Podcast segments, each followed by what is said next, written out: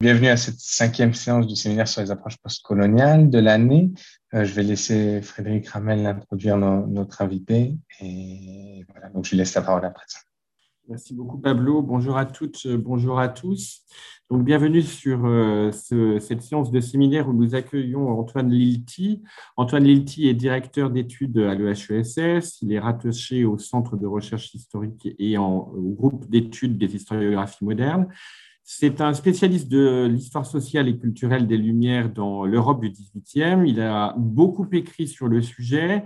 Euh, il a travaillé sur l'histoire de la célébrité, sur euh, l'histoire de la notion de l'Europe et surtout un, ouvrage très remarqué sur euh, le monde des salons, une très belle étude sur la sociabilité et la mondanité à Paris au XVIIIe siècle qui revisite la thèse de, la mondanité en montrant que ces salons ne sont pas des espaces sociaux avec des fonctions culturelles univoques. C'est passionnant de, le lire, mais c'est moins sur les salons que sur euh, euh, l'esprit même des Lumières qu'il va euh, exposer ce soir, puisqu'il a publié en 2019 un ouvrage qui s'intitule L'héritage des Lumières, ambivalence de la modernité euh, qui comprend d'ailleurs trois parties, modernité politique et universalisme. Et je pense que euh, la partie sur l'universalisme va, beaucoup nous intéresser euh, ce soir. Ça fait en fait un an qu'on cherchait à, entendre Antoine Lilti. on a repoussé, on croisait les doigts pour qu'on puisse se voir en présentiel, mais finalement, ça se fait encore sur Zoom, malheureusement. Mais au moins, on va vous entendre, Antoine, et c'est avec grand plaisir que je vous laisse du coup la parole.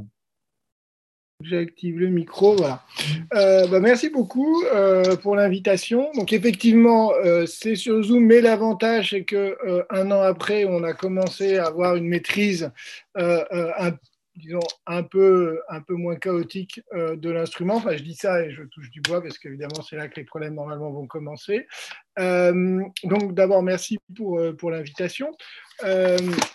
alors euh, moi, donc, euh, comme ça a été dit, je ne suis pas un spécialiste euh, des études postcoloniales, je suis un spécialiste des Lumières, enfin l'histoire de l'Europe du XVIIIe siècle, et je croise évidemment la question postcoloniale à partir de la question de l'héritage des Lumières et de sa discussion, remise en cause, contestation par une partie des études postcoloniales. Donc c'est sous cet angle hein, que, que, que, que j'y viens. Euh, euh, autrement dit, au début, la, proposition qui m'avait été faite était, euh, le titre était les études postcoloniales au prisme des Lumières, mais j'ai inversé la proposition parce que je me sens tout à fait incapable. C'est de, de, vous dire, enfin, je pense que vous, vous connaissez bien mieux que moi les études postcoloniales à vous de, m'apprendre des choses. Donc moi, ce que je fais, c'est plutôt les lumières au prisme des études postcoloniales. C'est-à-dire ce que j'essaye de faire, c'est comment le dialogue euh, entre les, deux traditions permet de, pour un spécialiste des Lumières, euh, qu'est-ce que ça apporte euh, à l'histoire des Lumières d'être regardé peut-être avec l'aiguillon de la critique postcoloniale. Alors, peut-être, on verra, peut-être que ça permet aussi du coup d'avoir un regard un peu différent sur les études postcoloniales elles-mêmes. et ça, c'est, mais ce sera plutôt à vous de me le dire. c'est pour ça que je dirais de, qu'on garde du temps euh, pour, euh, pour la discussion, parce que je suis aussi moi-même très désireux euh, d'en savoir davantage. Je vais partir tout simplement et de manière évidente de, si ce n'est de l'actualité, mais enfin, oui, d'une actualité pas la, plus immédiate à laquelle vous pensez, mais plus générale, qui est le fait que c'est installé dans le débat public, mais aussi dans une partie du débat savant, l'idée d'une euh, l'évidence d'un conflit irrémédiable entre les Lumières d'un côté comme héritage euh, philosophique et, intellectuel et politique, et de l'autre côté euh, les études postcoloniales. Donc dans la, la, grande structuration du débat intellectuel et politique, on a d'un côté, du côté de l'héritage des Lumières, on serait forcément du côté de la réaffirmation d'un universalisme de la raison tel qu'il a été constitué au XVIIIe siècle, et donc il faudrait continuer à, se réclamer euh, la sécularisation, les droits de l'homme, l'universalité de la raison. Euh, et euh, de, de l'autre côté, du côté de la critique postcoloniale, on aurait justement une critique assez radicale, une remise en cause de, de, cet universalisme au sens, au point qu'on peut dire que la critique postcoloniale apparaît comme, c'est un peu l'argument que je faisais dire dans le livre, comme la troisième, une sorte de troisième génération de la critique des Lumières. On a eu la critique, disons, anti-lumière ou contre-révolutionnaire, disons, telle qu'elle apparaît déjà au XVIIIe et surtout euh, en réaction à la Révolution, donc au XIXe siècle, euh, puis euh, une, et qui existe toujours hein, en grande partie, même si elle a, enfin longtemps en tout cas, on a pu penser qu'elle avait plus le même rôle politique. il y a eu la critique identifiée à, l'école de Francfort Adorno, Keimer, la dialectique de, de l'Aufklärung. Euh, euh, et puis, il y aurait, euh, plutôt, disons, une critique des, abus, des excès de la rationalisation. Et puis, dire critique à la fois sociologique et philosophique. Et puis, cette troisième, ce troisième moment de la critique des Lumières étant donc critique postcoloniale de, des Lumières comme, pour aller très vite, idéologie de la domination occidentale. Alors, le problème de, cette, de cet affrontement, euh, c'est qu'il est euh, totalement caricatural et stérile. Euh, alors, pour dire à quel point il est, il, est stérile, donc je vais simplement en cinq minutes, une sorte de captation, montrer le, caractère très souvent manichéen de cet affrontement, et ensuite essayer de, voir ce qui m'intéresse et comment on peut en, sortir. Du côté de la critique postcoloniale, en tout cas surtout lorsqu'elle est euh, euh, un peu, euh, disons, surtout dans sa, forme la plus radicale, on a une vision qui elle-même est souvent très caricaturale des Lumières. Ça, c'est une chose qui m'a beaucoup frappé, c'est-à-dire qu'au début, quand j'ai commencé à, me plonger dans, cette littérature, c'était de m'apercevoir que, par ailleurs, notamment dans les grands textes théoriques de, des études postcoloniales, le plus souvent, au fond, on parle des Lumières, mais quand on parle des Lumières, c'est de manière très générale, très abstraite, presque le plus souvent sans même référence quasiment euh, à des textes ou à des auteurs euh, euh, du XVIIIe siècle. Et les Lumières, c'est une sorte de, mot-clé pour dire la modernité, en gros les théories de la modernité, notamment les théories européennes de la modernité. Alors, un exemple que j'avais un peu développé dans le, dans le livre, mais je prends celui-là, je peux en prendre d'autres, mais semble intéressant parce que c'est voilà parce que c'est un auteur qui par ailleurs est un auteur euh, euh trouve intéressant euh, riche voilà. Mais donc dans la critique de la raison nette d'HMMB le, le, un moment il parle, quand il parle des lumières bon, c'est juste deux trois pages mais c'est pour dire que les lumières il dit c'est la section il dit c'est le moment grégaire de la pensée européenne moment grégaire de la pensée européenne et euh, immédiatement, c'est il y, a deux, éléments qui viennent. Les Lumières, c'est euh, l'esclavage. Mais là, on est en, il dit, c'est le moment, de, le grand moment de l'apogée de l'esclavage et de la traite. Mais il n'y a pas de lien, de, il ne développe pas un lien de causalité. Il ne va même pas jusqu'à citer des théories racistes ou esclavagistes de, philosophes des Lumières. C'est juste là la, coïncidence temporelle qui fait que. Et donc, c'est l'idée que le 18, la pensée des Lumières euh, serait entièrement une pensée euh, euh, alors, ici, Buchon, il évoque Buchon en passant très vite, mais ce serait une pensée de raciale euh, pourquoi et donc et sur, sur lui-même et euh, le sol j'ai l'impression là on me dit que la connexion est, je ne sais pas si j'ai l'impression d'avoir été un peu euh, déconnecté non ça va vous m'entendez? Ça c'est un peu c'est un peu haché. Ah. Alors attendez ça revient là ça revient. Ouais je vais juste voir excusez-moi parce que j'ai deux être un tout petit peu meilleur. Pardon, euh, et je vais me remettre en... Voilà. On va voir si c'est si meilleur.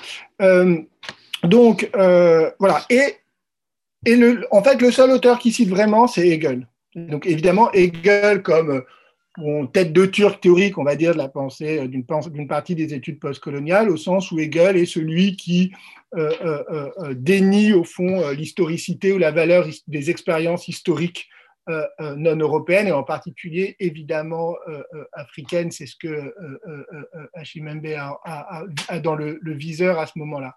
Mais alors, donc voilà, pour, en tout cas pour moi en tant que 18e, c'est très intéressant de voir que quand Membe critique les Lumières comme moment grégaire, moment de clôture de l'esprit sur lui-même, etc., en fait, c'est renvoyé à une coïncidence chronologique, enfin, un moment chronologique, l'esclavage, mais sans que les liens entre lumière et esclavage soient vraiment euh, articulés, et à une figure qui est Hegel, mais, mais évidemment, pour un spécialiste des Lumières, Hegel, c'est pas vraiment les Lumières. Hegel, c'est l'idéalisme allemand, euh, euh, la philosophie de l'histoire du début du, du, 19e siècle.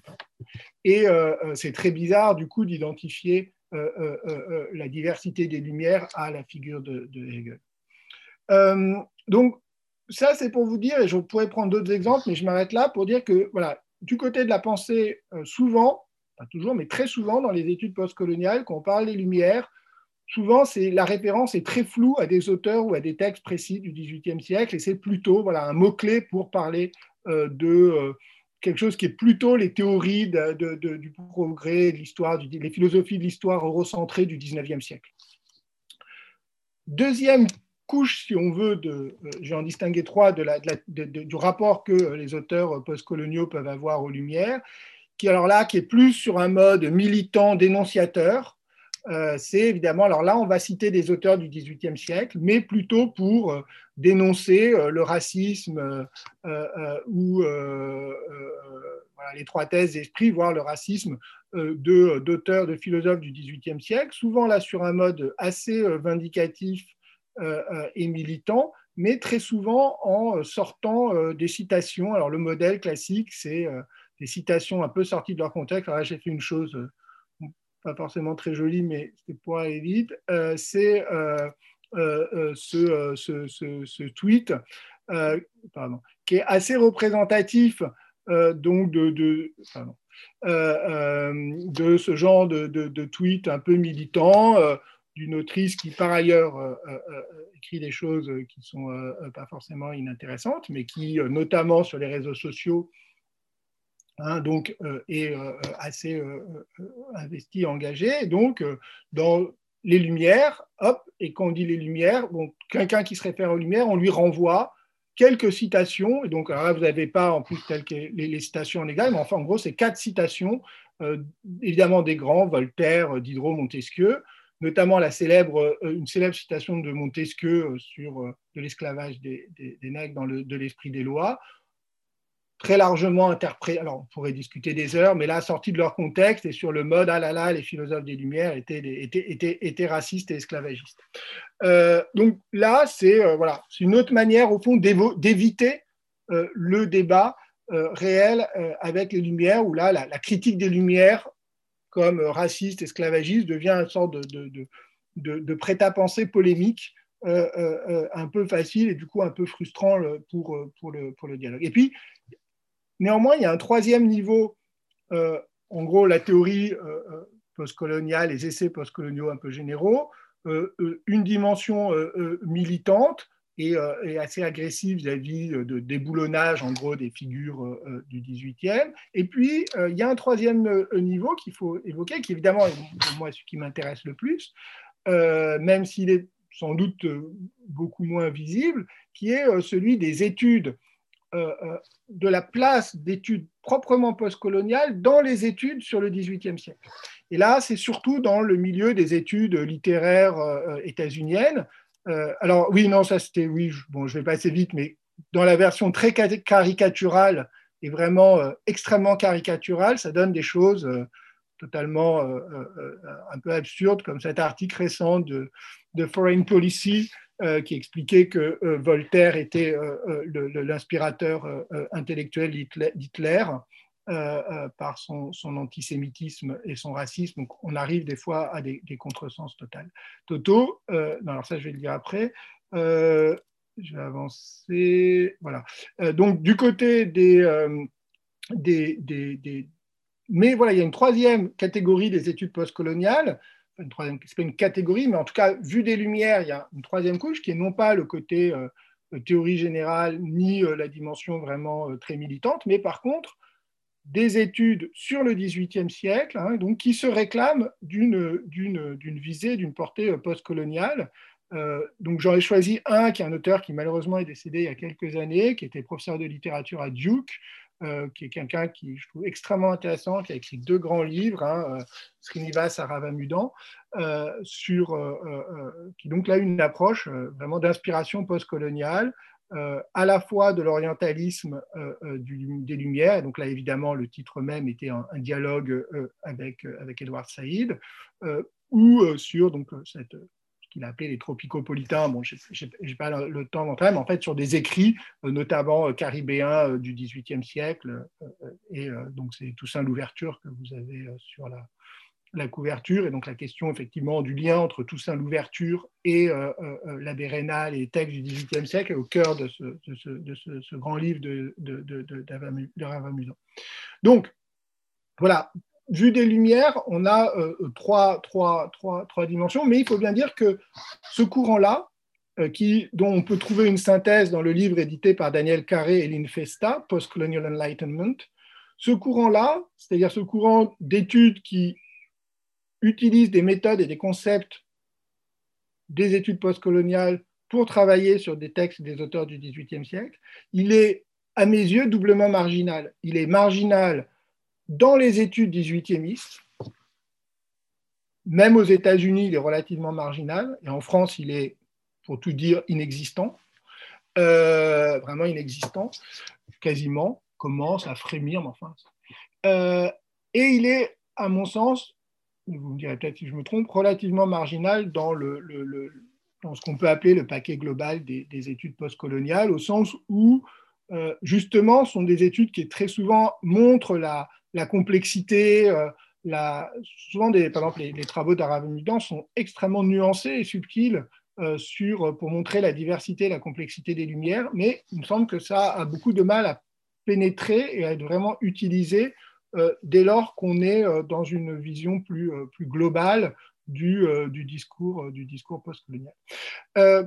J'avance. Ce que je voulais dire, c'est que de l'autre côté, c'est pas mieux, si je peux dire, en termes de caricature, c'est-à-dire que de l'autre côté, les défenseurs des Lumières, qui sont parfois leurs plus mauvais défenseurs, ont eux-mêmes une vision totalement d'une part, une vision totalement caricaturale euh, des études postcoloniales. Bon, ça, on en a eu des milliers d'exemples récents, je ne vais pas insister, euh, mais la méconnaissance des études postcoloniales est, à la hauteur de, la méfiance qu'elle suscite, euh, et notamment chez, alors non seulement dans le monde intellectuel et, politique, bien sûr, mais même, par exemple, dans le monde savant sur les Lumières, à la fois méfiance euh, euh, vis-à-vis des études postcoloniales qui sont identifiées en bloc à euh, une, un, euro, un anti-européisme, je ne sais pas comment dire ça, une remise en cause violente de, de l'héritage des Lumières, mais aussi, même dans le monde, intellectuel et, dans le monde historiographique,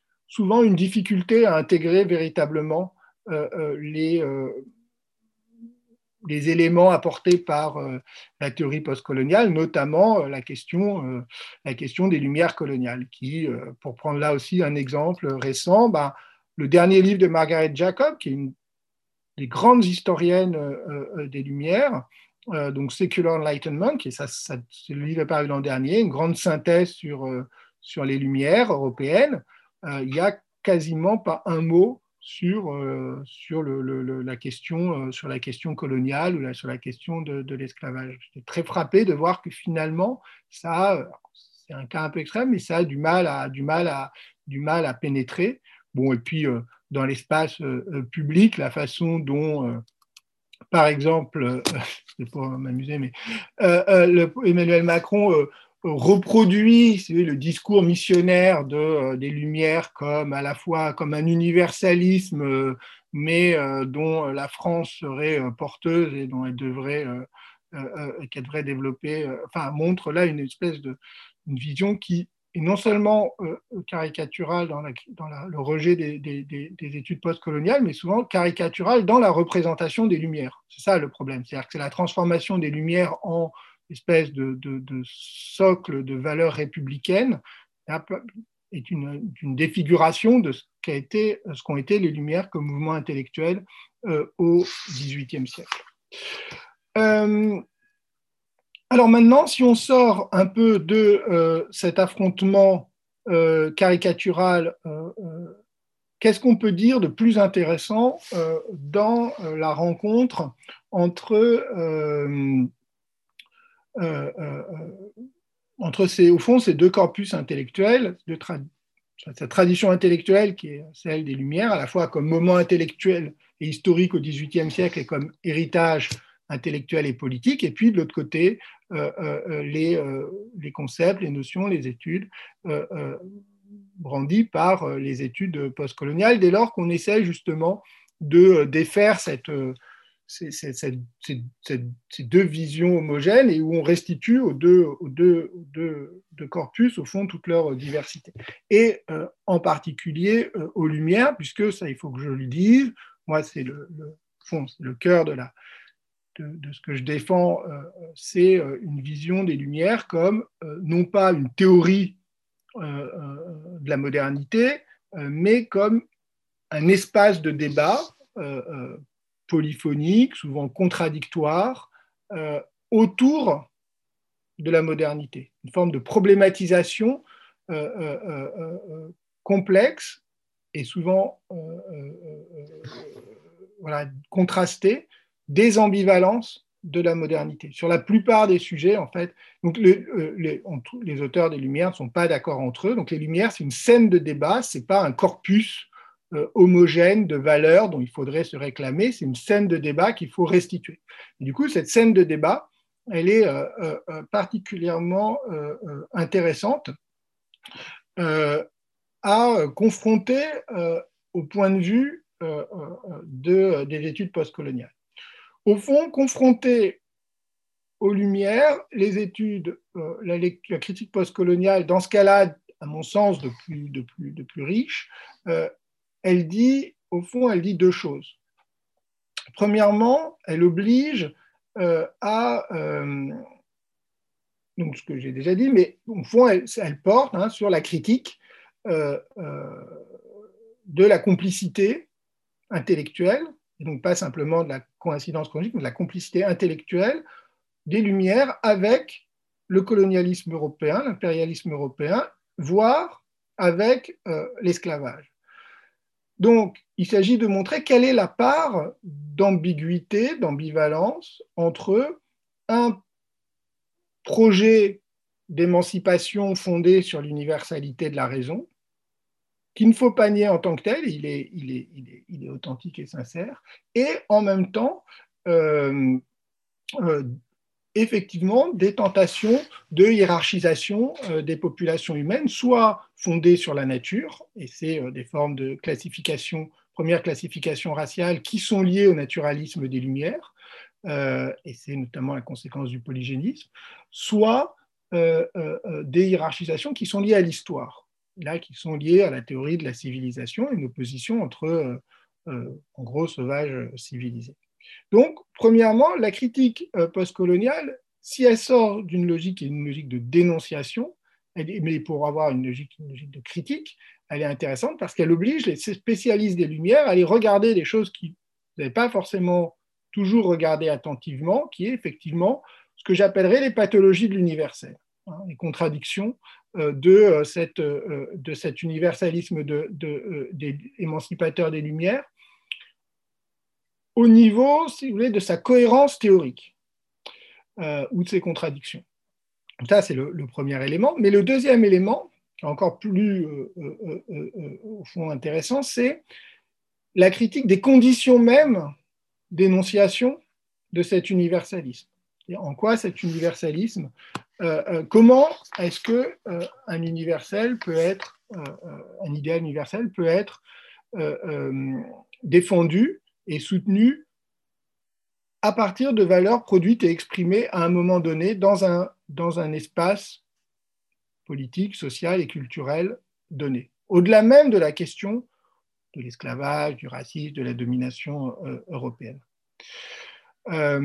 donc, au fond, cette double critique, elle oblige à reprendre toute une série de textes, de travaux, de débats de manière et, euh, beaucoup plus euh, euh, riche et intéressante. Donc ça, c'était un peu le, le pari, c'était de dire, au fond, une partie des, spécialistes des Lumières sont restés un peu tétanisés par rapport à, cette critique aux études postcoloniales qu'ils ont vu comme un, qu'ils ont perçu comme une remise en cause globale des Lumières, alors qu'elle peut être un, aiguillon tout à fait intéressant de travaux et de critiques.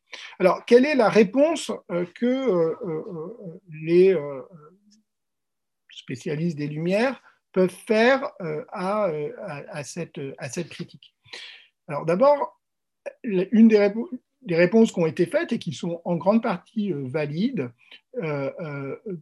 consistant à, relativiser cette critique, consiste d'une part à mettre en évidence et à prendre en considération euh, l'existence d'une dimension anti-esclavagiste et même anticoloniale dans les Lumières, c'est-à-dire montrer que l'idéal euh, d'émancipation euh, universelle et d'égalité naturelle n'est pas juste un principe abstrait dévoyé, mais qu'il est réel. Et donc, ça oblige à, relire toute une, série, toute une série de textes pour sortir là justement euh, un peu de la caricature avec les cas de citations. De... Évidemment, on peut trouver des citations euh, de Voltaire, mais aussi de Jefferson, par exemple, qui sont euh, tout à fait, si on les lit aujourd'hui, elles sont frayantes parce qu'il y a toute une série de préjugés, de préjugés racistes.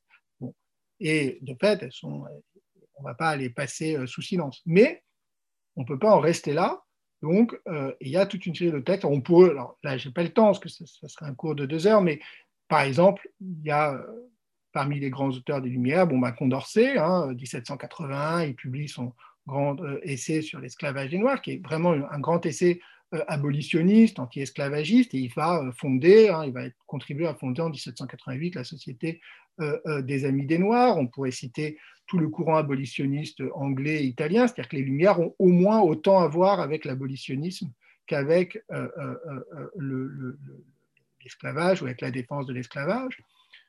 Un auteur comme Voltaire, qui est souvent cloué au pilori, je vais donner un ou deux exemples tout à l'heure, bon, c'est vrai que Voltaire est polygéniste.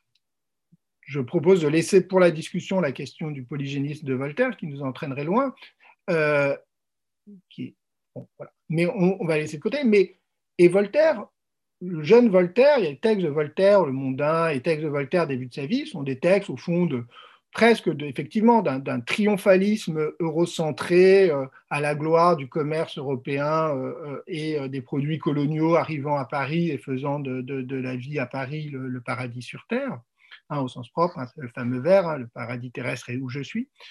Et puis, euh, toute la... Mais ce qui est intéressant avec Voltaire, c'est la façon dont progressivement, à partir des années 1740, 1750, euh, il va se mettre à penser, au fond, contre lui-même, notamment dans le cadre de l'écriture de, l'essai sur les mœurs, c'est-à-dire de son histoire universelle, euh, au point d'aboutir, bah, notamment, bah, par exemple, à Candide, donc vous connaissez tous Candide, mais voilà un texte quand même emblématique des, Lumières, eh bien, il y a ce fameux euh, euh, moment où Candide rencontre hein, l'esclave du Suriname,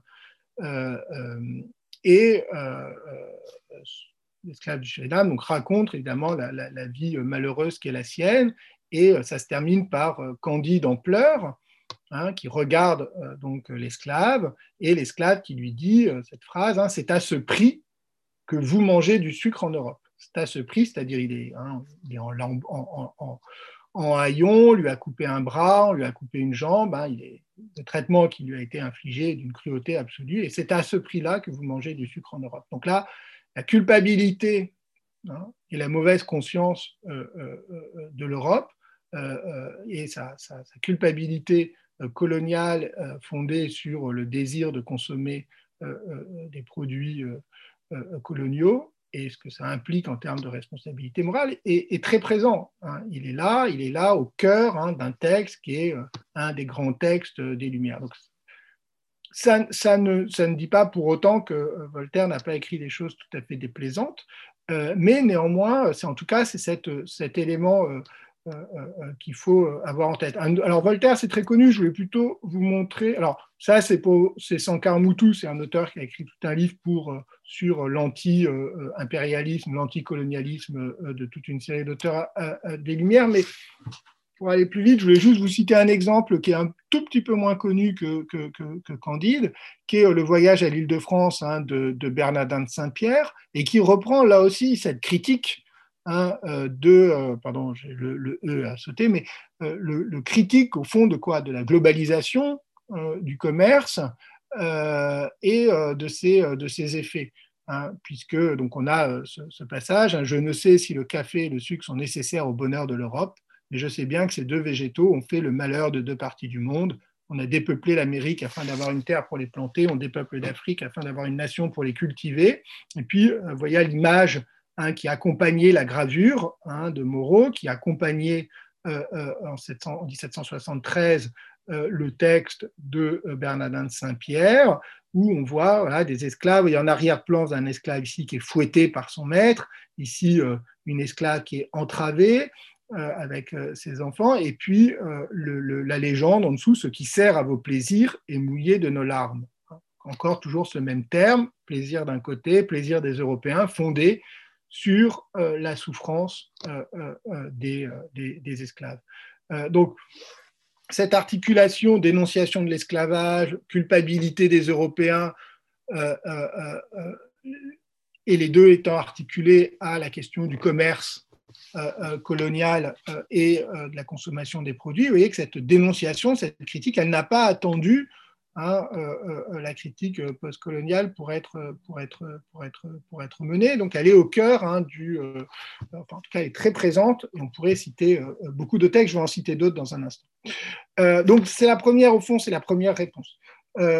deuxième réponse que font les auteurs des Lumières, c'est l'idée que contre cette idée d'une une clôture de l'esprit, hein, qui était celle de, de, Membe, au contraire, les Lumières sont bien réellement un moment euh, de euh, véritable curiosité euh, intellectuelle qui ne se réduit pas à la classification raciale hein, ou à l'invention du sauvage, hein, formule aussi qu'on trouve souvent, mais qui est bien une véritable ouverture, curiosité pour la diversité du monde, la diversité des cultures. et donc, donc là, on pourrait euh, prendre euh, beaucoup d'exemples, mais par exemple, il y a un texte que j'aime bien, qui est les lettres sur le progrès des sciences de Maupertuis. Maupertuis, c'est un des grands euh, savants mathématiciens et explorateurs du XVIIIe siècle, président de l'Académie des sciences Berlin, adversaire de, Voltaire, mais, mais, figure importante des, Lumières scientifiques.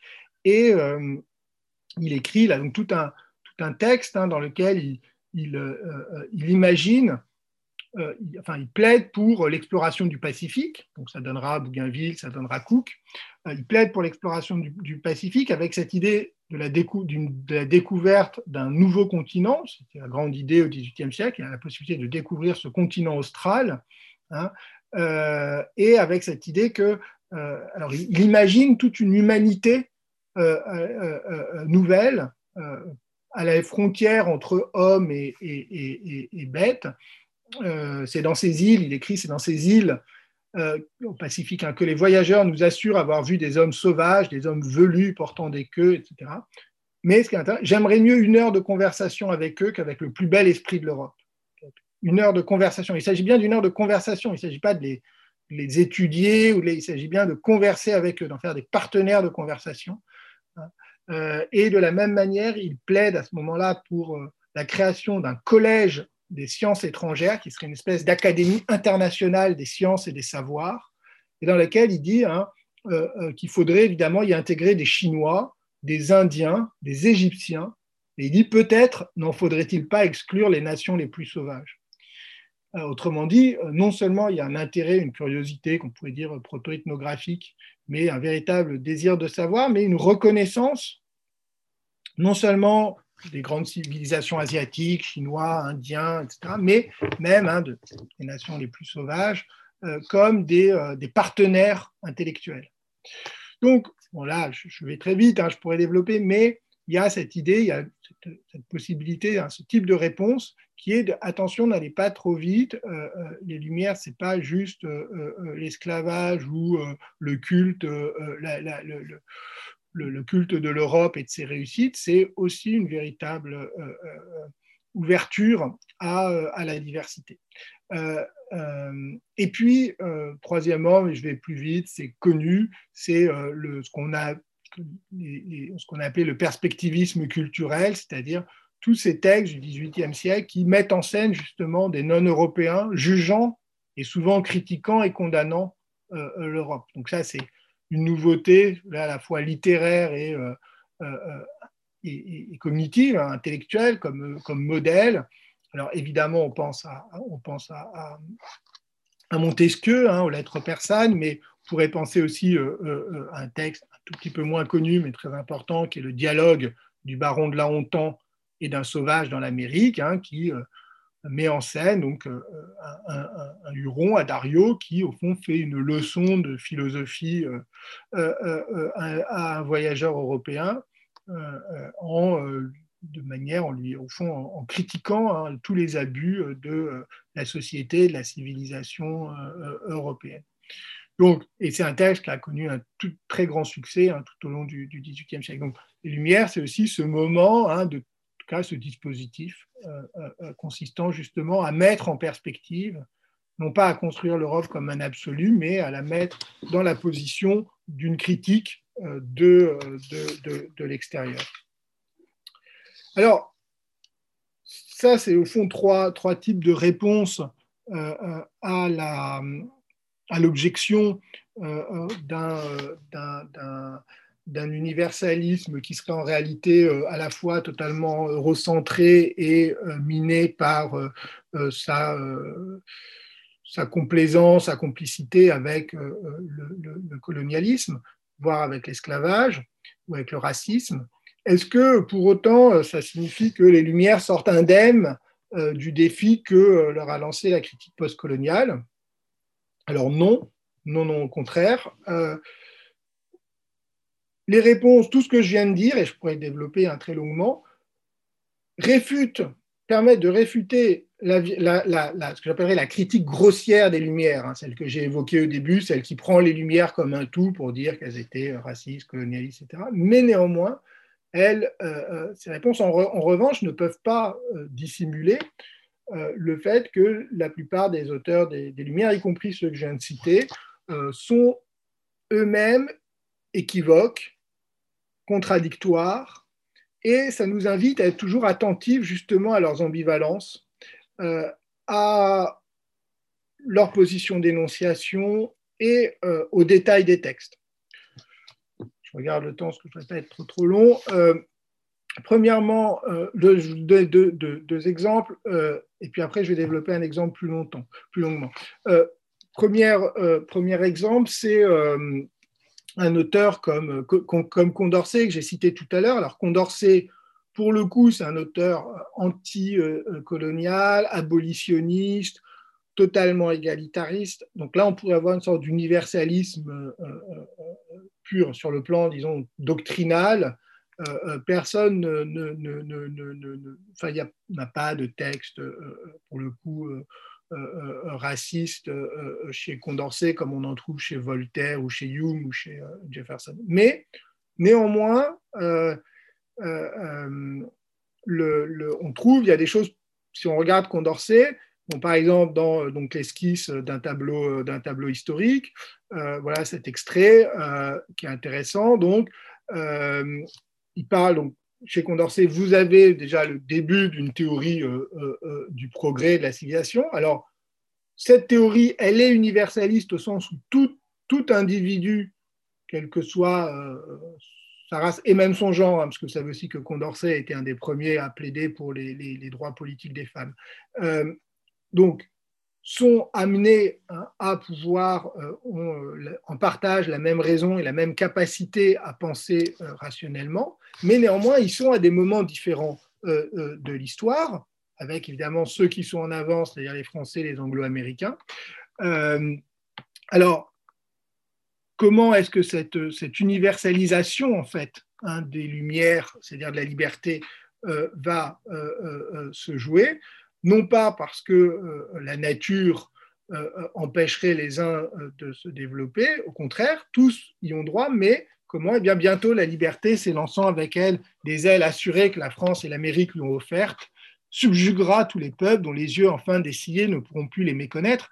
Et donc, là, ce qui évidemment m'intéresse, me frappe dans ce texte, c'est-à-dire que si on le lit euh, non plus euh, euh, sur le mode effectivement de l'affirmation. On peut le lire sur le mode de l'affirmation d'une universalité des Lumières, mais on doit aussi voir ce qu'il y a d'un modèle totalement diffusionniste, où on a un modèle de la liberté politique, une expérience sociale et politique qui est celle des, des révolutions, françaises, françaises, américaines.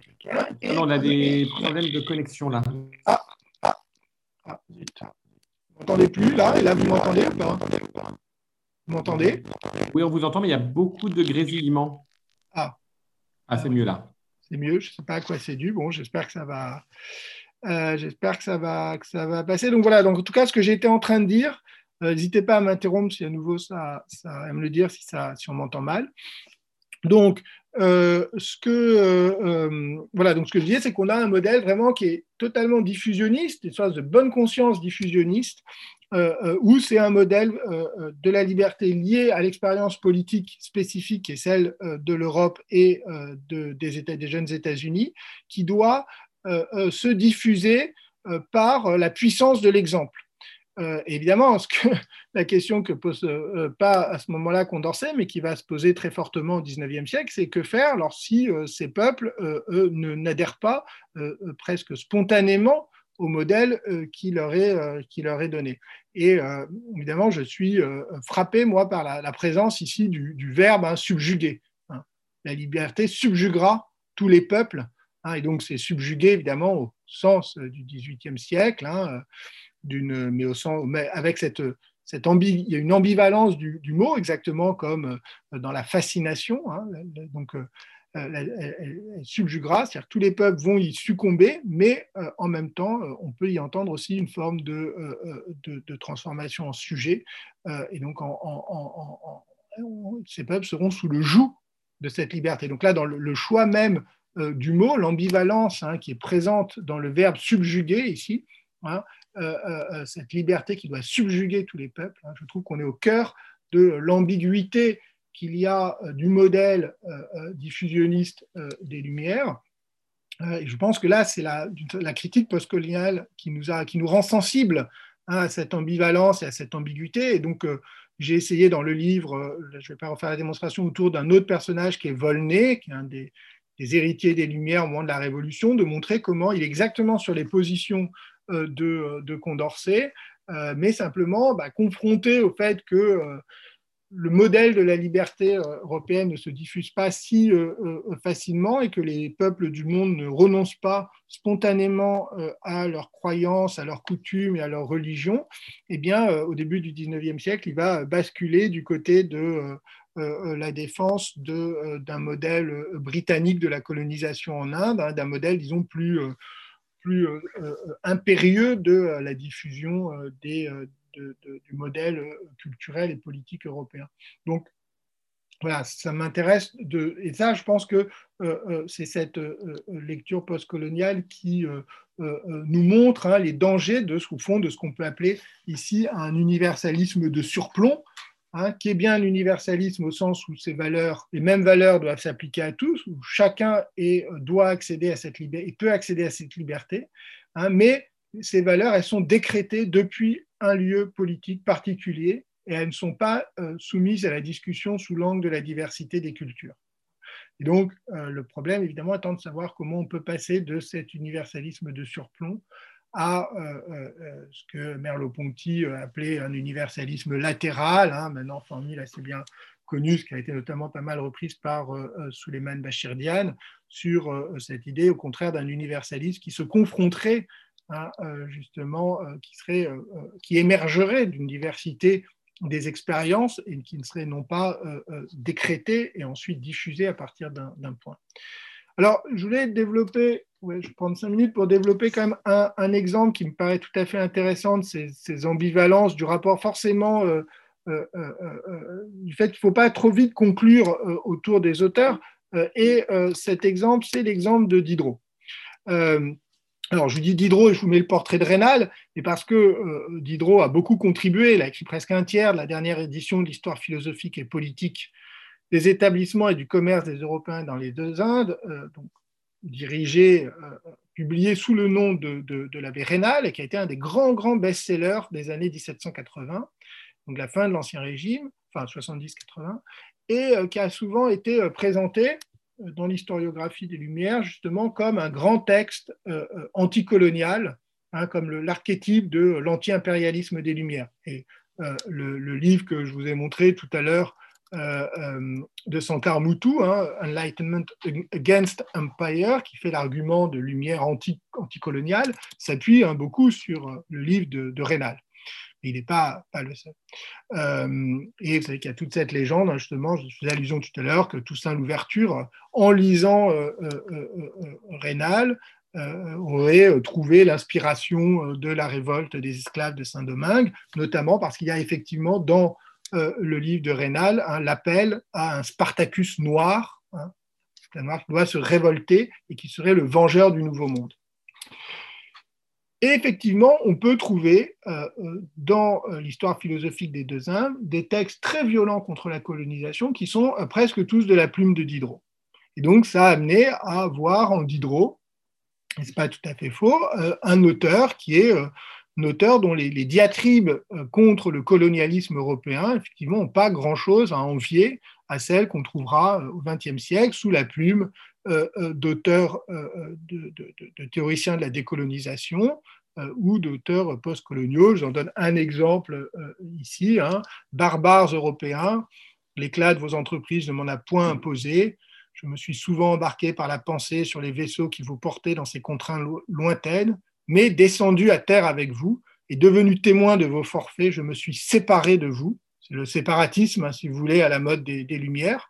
Euh, je me suis précipité parmi vos ennemis, j'ai pris des armes contre vous, j'ai baigné mes mains dans votre sang. C'est quand même assez, assez violent. Hein. Là, euh, euh, Diderot, en tout cas l'auteur de l'histoire philosophique des deux Indes, on sait que c'est Diderot qui a écrit ce texte-là, et prêt, enfin, il fait le, rêve de prendre les, armes contre les Européens Hein, et euh, euh, de, passer du côté donc, des, indigènes, hein, des colonisés, contre, euh, contre les Européens. Hein, et donc, vous voyez la grande envolée rhétorique qu'on trouve à la fin de, cette, de cet extrait. On en trouve, mais j'aurais pu vous en mettre d'autres dans, dans, le, du, même, du même acabit. donc, effectivement, il y a bien euh, un Diderot euh, violemment, de manière très virulente, euh, hostile et, dénonciateur de la colonisation européenne. Diderot, c'est aussi l'auteur en 1772 d'un texte qui sera publié plus tard, qui est maintenant assez connu, qui est le supplément Voyage de Bougainville. Hein, donc Diderot réagit à la lecture du Voyage autour du monde de Bougainville, publié en 1771, et là aussi, euh, euh, il y a des, textes euh, tout à fait frappants, très puissants, et notamment le début du texte, ce sont les imprécations qu'un vieillard tahitien porte contre, les Européens de manière très, virulente. Et là, on a aussi des grands moment d'éloquence euh, anticolonialiste, hein, pleurer. Donc là, c'est un, personnage hein, donc, qui est censé être un vieillard tahitien qui s'adresse aux autres tahitiens euh, pour dénoncer l'arrivée de Bougainville. Hein, pleurer, malheureux aux tahitiens, pleurer, mais que ce soit de l'arrivée et non du départ de ces hommes ambitieux et méchants, etc. Euh, un jour, ils reviendront le morceau de bois que vous voyez attaché à la ceinture, euh, de celui-ci dans une main, le fer qui pend en côté de celui-là dans l'autre, vous enchaîner, vous égorger, vous assujettir à leurs extravagances et à leurs vices, etc. etc. Et au fond, sa seule hésitation est de savoir s'il doit appeler ses compatriotes, au fond, à se révolter contre le, les, les, Et toi, chef des brigands qui t'obéissent, écarte promptement ton vaisseau de notre rive. Nous sommes innocents, nous sommes heureux, et tu ne peux que nuire à notre bonheur. Nous suivons le pur instinct de la nature, et tu as tenté d'effacer, etc.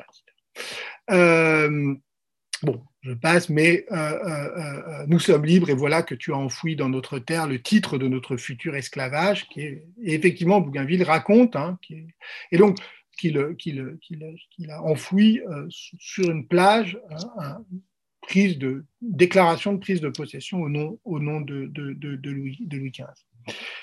Et donc, là encore, on voit bien que tout le discours qu'on pourrait tenir aujourd'hui comme critique, dite postcoloniale, des voyages d'exploration scientifique dans le Pacifique. Je vous parlais tout à l'heure de Maupertuis.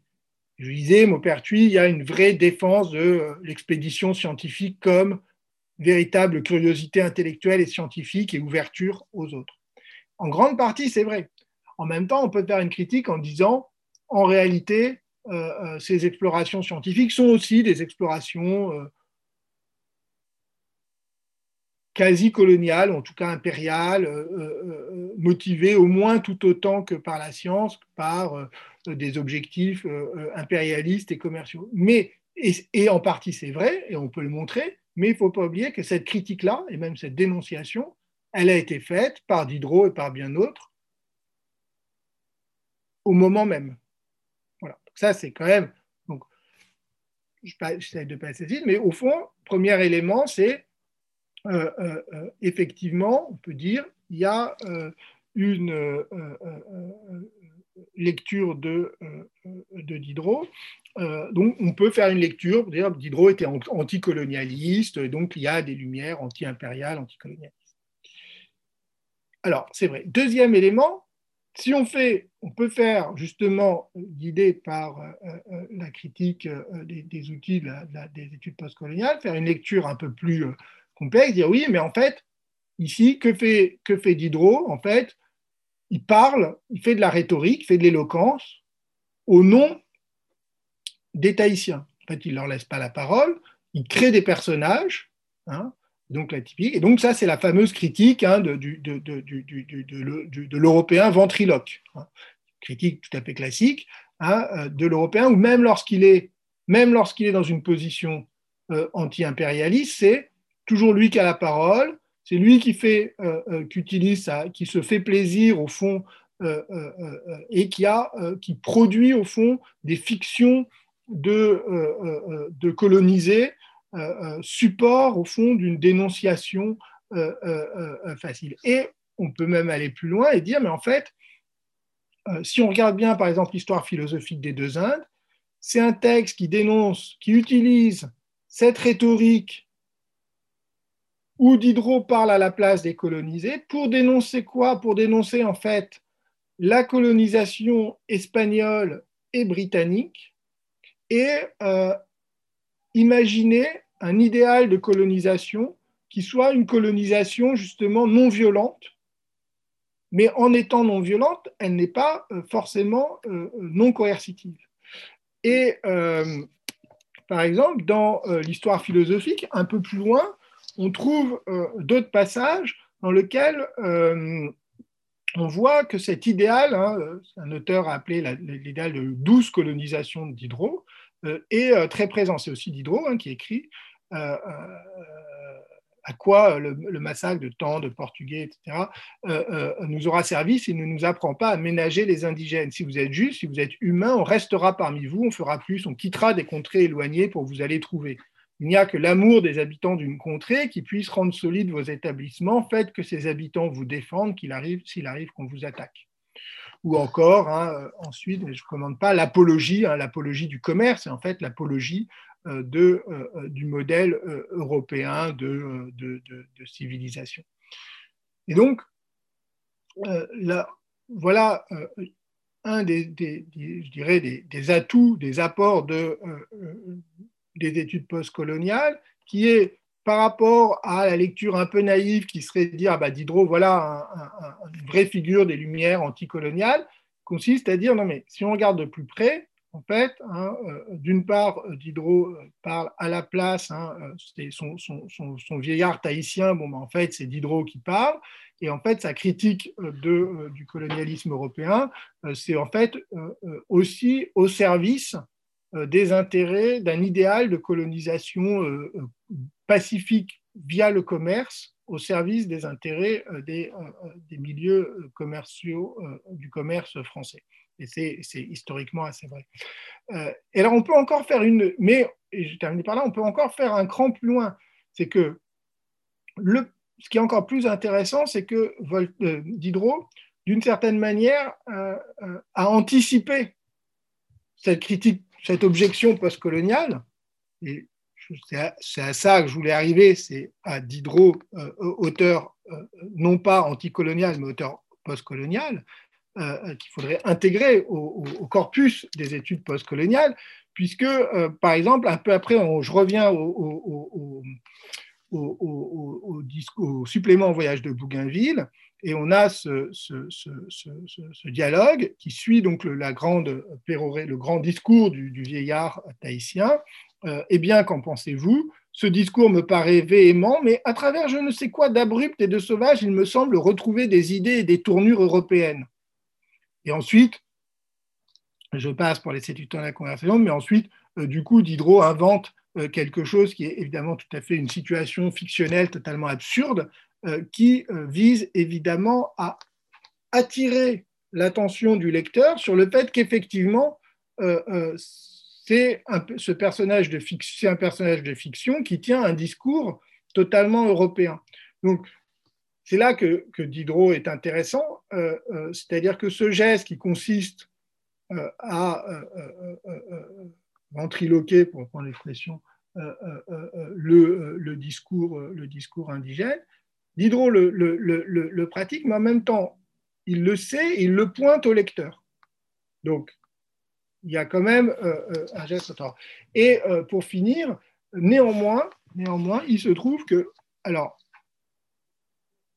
on peut insister sur ça, c'est en fond sur l'autoréflexivité critique de Diderot par rapport à son propre geste à la fois rhétorique et politique.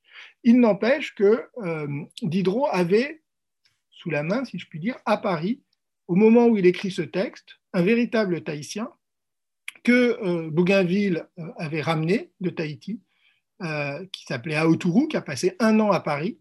Et dans le supplément, Diderot l'évoque, mais pour dire quoi? Pour dire que qu'au fond, Aotourou n'a rien compris. Avez-vous vu le Tahitien qui a été transporté dans ce pays-ci? Je l'ai vu, il s'appelait Aotourou etc. etc. bon, je passe, mais il y a une vision, là, une espèce d'exotisation bon, euh, sexuel, ça mériterait d'autres commentaires. Oh, Aotourou, que tu seras content de revoir ton père, ta mère, tes frères, tes sœurs, tes compatriotes. Que leur diras-tu de nous? Peu de choses et qu'ils ne croiront pas. Pourquoi peu de choses? Parce qu'il en a peu conçu et qu'il ne trouvera dans sa langue aucun terme correspondant à celle dont il a quelques mmh. idées. Et donc, il y a néanmoins, il, reste que ce texte, qui par ailleurs est un texte magnifique, le supplément voyage de Bougainville, qui est une réflexion très profonde euh, sur euh, euh, les, limites, les contradictions de l'hypocrisie de la civilisation européenne, qui est un, texte très subtil dans la mise en scène de ses propres limites, et notamment du fait que,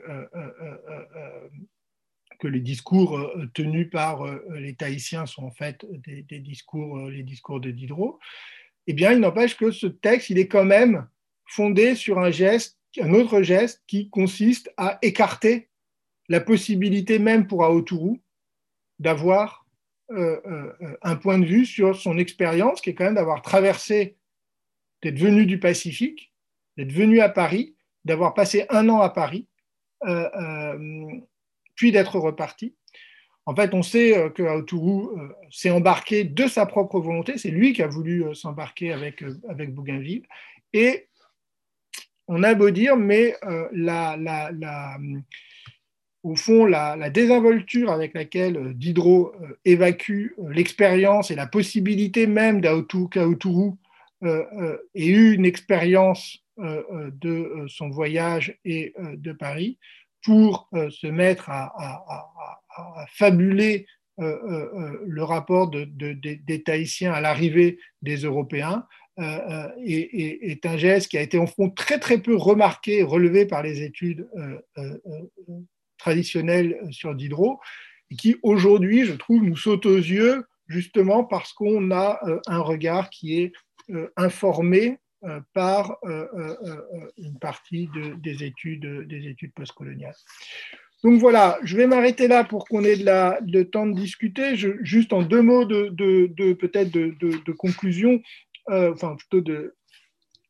Le, il me semble que, euh, euh, que mon, pari, c'est qu'au fond, dans cette, cette confrontation entre les Lumières et les études postcoloniales, donc les Lumières au prisme des études postcoloniales, dès lors qu'on sort des caricatures et qu'on fait un pari de, lecture des textes,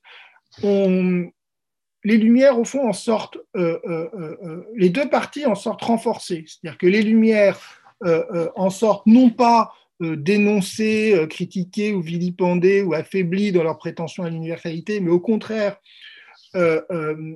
renforcées parce qu'on a mis en lumière leur diversité, leur ambivalence, leur réflexivité, mais aussi leurs limites. Or, aujourd'hui, on n'a pas besoin de lumière comme euh, d'un dogme prêt à penser, on a besoin euh, de lumière consciente de leurs limites et euh, prête à être justement qu'on puisse, qu'on puisse retravailler, adapter, s'approprier. et donc, elles, invitent, hein, cette, cette lecture invite à penser justement des lumières qui soient à la fois euh, dans un héritage euh, de certaines des valeurs du XVIIIe siècle euh, et notamment quand même un idéal d'émancipation par la raison et le savoir, mais néanmoins des lumières qui soient, pour aller vite, plus accueillantes, hein, pour utiliser une formule de Jan Patochka, qui justement lui-même s'appuyait sur Herder pour défendre hein, l'idée donc de lumière plus accueillante, ou encore, je disais tout à l'heure, ce modèle euh, euh, euh, d'un universalisme latéral plutôt que surplombant. Et en retour, il me semble, mais ça je laisse ouvert pour notre discussion, que les études postcoloniales elles-mêmes gagnent, gagneraient ou gagnent à ne pas se penser en opposition frontale avec l'héritage des Lumières, comme elles le font parfois, mais au contraire, comme elles le font aussi à d'autres moments, chez d'autres auteurs, dans un héritage critique vis-à-vis euh, vis-à-vis des Lumières. C'est-à-dire que je pense, et c'est ça que j'essaie de vous montrer, par exemple, avec le, cas, de, Diderot, je pense que beaucoup, euh, un certain nombre de gestes euh, intellectuels et critiques de, de la pensée postcoloniale sont déjà ébauchés, simplement ébauchés, hein, ils ne sont pas menés à terme, ils sont ébauchés déjà euh, euh, dans les Lumières et que euh, ce, ce, sens des ambivalences de la modernité, y compris de la modernité européenne, est aussi un des héritages des Lumières dont les études postcoloniales pourraient se, réclamer davantage. Voilà, je m'arrête là. Merci Antoine. Est-ce que vous pouvez, voilà, super, qu'on se remette en, mode euh, de discussion euh, entre nous. Euh, merci beaucoup pour, pour cet exposé. je commencerai peut-être par une métaphore picturale.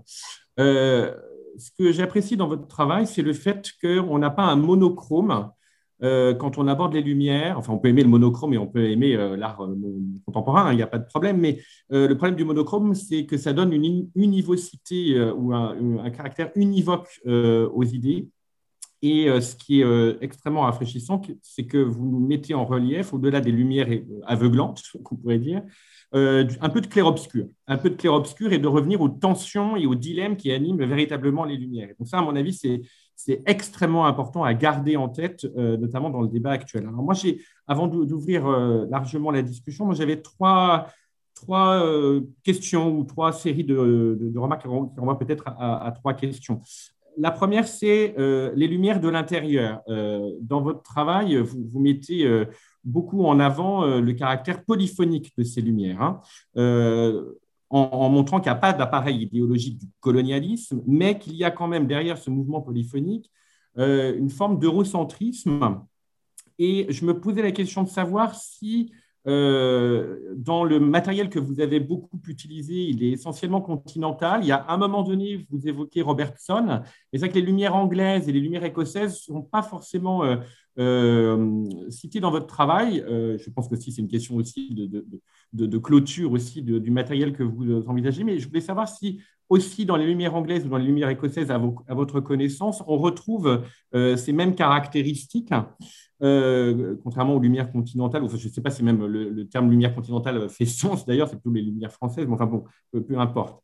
Euh, et, toujours par rapport euh, aux, lumières et un regard de, l'intérieur, cet eurocentrisme, vous avez insisté aussi sur la, sur la méthode naturaliste ou la méthode historiciste, je m'interrogeais de savoir si cette tendance ou cette tentation eurocentriste euh, n'est pas euh, lié à une conception du progrès, une philosophie du progrès euh, dont les Européens seraient détenteurs et qu'ils cherchent véritablement à diffuser.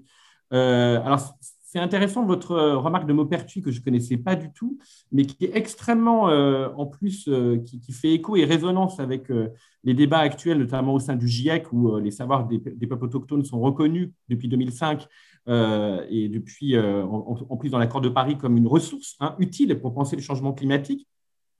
Euh, et on le voit d'ailleurs, ça a marché pour le tsunami en, 2004 et 2005. Il y a des villages en Indonésie qui ont échappé, échappé à la mort grâce justement à ces savoirs. je me demandais si, du coup, derrière ce décentrement, il n'y a, a, pas quand même quelque chose qui relève du progrès qui doit impérativement être disséminé, en fait. Ma deuxième euh, question porte plutôt sur euh, euh, regarder le monde à partir des Lumières aujourd'hui. Alors là, évidemment, ça fait résonance avec nous, notre, notre séminaire. vous avez cité Lévi-Strauss avec le, risque de l'universel de surplomb. Moi, j'ai beaucoup aimé, moi, je redécouvre Foucault en tant que politiste, évidemment, le Foucault qu'on connaît, c'est surveiller et punir, mais dans votre travail, on, trouve le dernier Foucault, qui est à mon avis peut-être le plus intéressant de tous les Foucault, c'est-à-dire que euh, qui, revient sur les techniques de soi, sur les exercices spirituels, sur euh, le fait que ce n'est pas un geste postmoderne qu'il fait, c'est carrément en fait un geste moderne où il y a une, volonté de, renouer avec la modernité et, l'héritage des Lumières. Et je me demandais si aujourd'hui, avoir, au-delà de ce que vous avez évoqué, c'est-à-dire en conclusion, euh, l'accueil, la clairvoyance, la réflexivité. Euh, regarder le monde aujourd'hui à partir des Lumières, est-ce que ce n'est pas aussi euh, accorder une importance à l'autonomie de l'autre? La question du rapport à l'autonomie. on évoque l'universalité autre qu'on pourrait euh, pour dépasser le fait d'être subjugué, hein, parce que d'être subjugué, en vous écoutant euh, euh, en tant qu'internationaliste, lorsqu'on parle de subjuguer au XVIIIe siècle, on parle aussi de violence militaire. Hein. Les États se subjuguent les uns les autres. Enfin, il me semble aussi. Donc, il y a une dimension véritablement stratégique derrière. ce rapport à l'autonomie me semble peut-être le, plus, décisif. Et, de ce point de vue-là, pour moi, peut-être que celui qui a peut-être euh, euh, bien euh, digérer l'héritage des Lumières dans cette perspective de reconnaissance de l'autonomie avec l'invention d'un universel autre et non pas diffusionniste, c'est Ricoeur avec sa, formule de, l'universel en contexte, incoatif, comme il dit notamment. J'avais une troisième, troisième question. Alors là, on sort peut-être du cadre de, de, de, votre réflexion dans l'ouvrage de l'héritage des Lumières pour, pour, rapprocher de ce que vous faites dans le, dans le monde des salons. Euh, vous insistez sur le fait, et mon avis, c'est tout à fait euh, euh, une justesse de vue, que l'héritage des Lumières, c'est tout d'abord une scène de débat. Et, cette scène de débat, au XVIIIe, c'était essentiellement dans les salons qu'elle se. Enfin, c'était un, des, un, des, un des espaces privilégiés. Euh, dans l'exemple que vous nous avez montré dans euh, euh, la première partie, aujourd'hui, l'espace des réseaux sociaux devient un espace où il est extrêmement compliqué d'être subtil. On ne peut pas être subtil sur, sur tweet ou par un tweet. et, ça écorne, je dirais, ce qui constitue aussi peut-être un des enseignements des Lumières, c'est la civilité. Et aujourd'hui, mon problème, hein, là je le partage aussi avec l'ensemble des, membres du séminaire ce soir, c'est que moi je ne sais plus où est la civilité aujourd'hui. notamment dans, notre espace scientifique où on, s'oppose par tribune interposée, dans la presse, où il faut prendre position de façon parfois même très caricaturale sur différents objets. Ça va voilà, de l'islamo-gauchisme euh, euh, aux questions des interventions militaires, il faut prendre parti de façon extrêmement tranchée. Or, euh, si on doit retenir peut-être quelque chose justement de l'héritage des Lumières, c'est aussi que c'est difficile d'avoir une perspective aussi, tranchée. Et donc, pour vous, où, serait l'espace de discussion approprié pour mener à bien justement cette scène de débat Parce que c'est vrai que euh, euh, on a du mal à la localiser. On essaie de le faire, nous, de façon euh, civile aussi, dans le cadre du séminaire, mais ce n'est pas facile. Voilà, j'en ai terminé pour mes, mes, très modestes remarques et encore merci pour votre, votre présentation. Alors, bah, merci beaucoup. Euh, c'est très, très. Je vais juste répondre. Ça très, très. Ça fait beaucoup de questions. Je vais essayer de pas d'être rapide. Alors, la première, enfin, les deux premières questions, je peux les rassembler. C'est la question de, de, l'Angleterre, euh, enfin des îles britanniques plutôt, et du progrès, parce qu'en fait, euh, là où il y a le.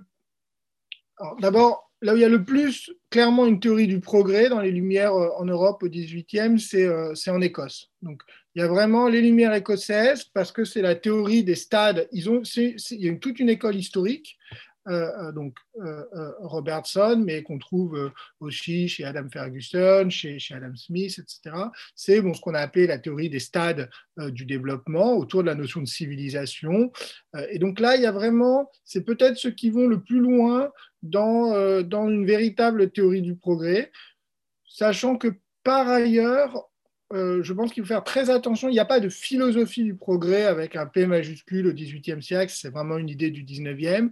Il y a une réflexion sur euh, des conditions de progrès sectoriels.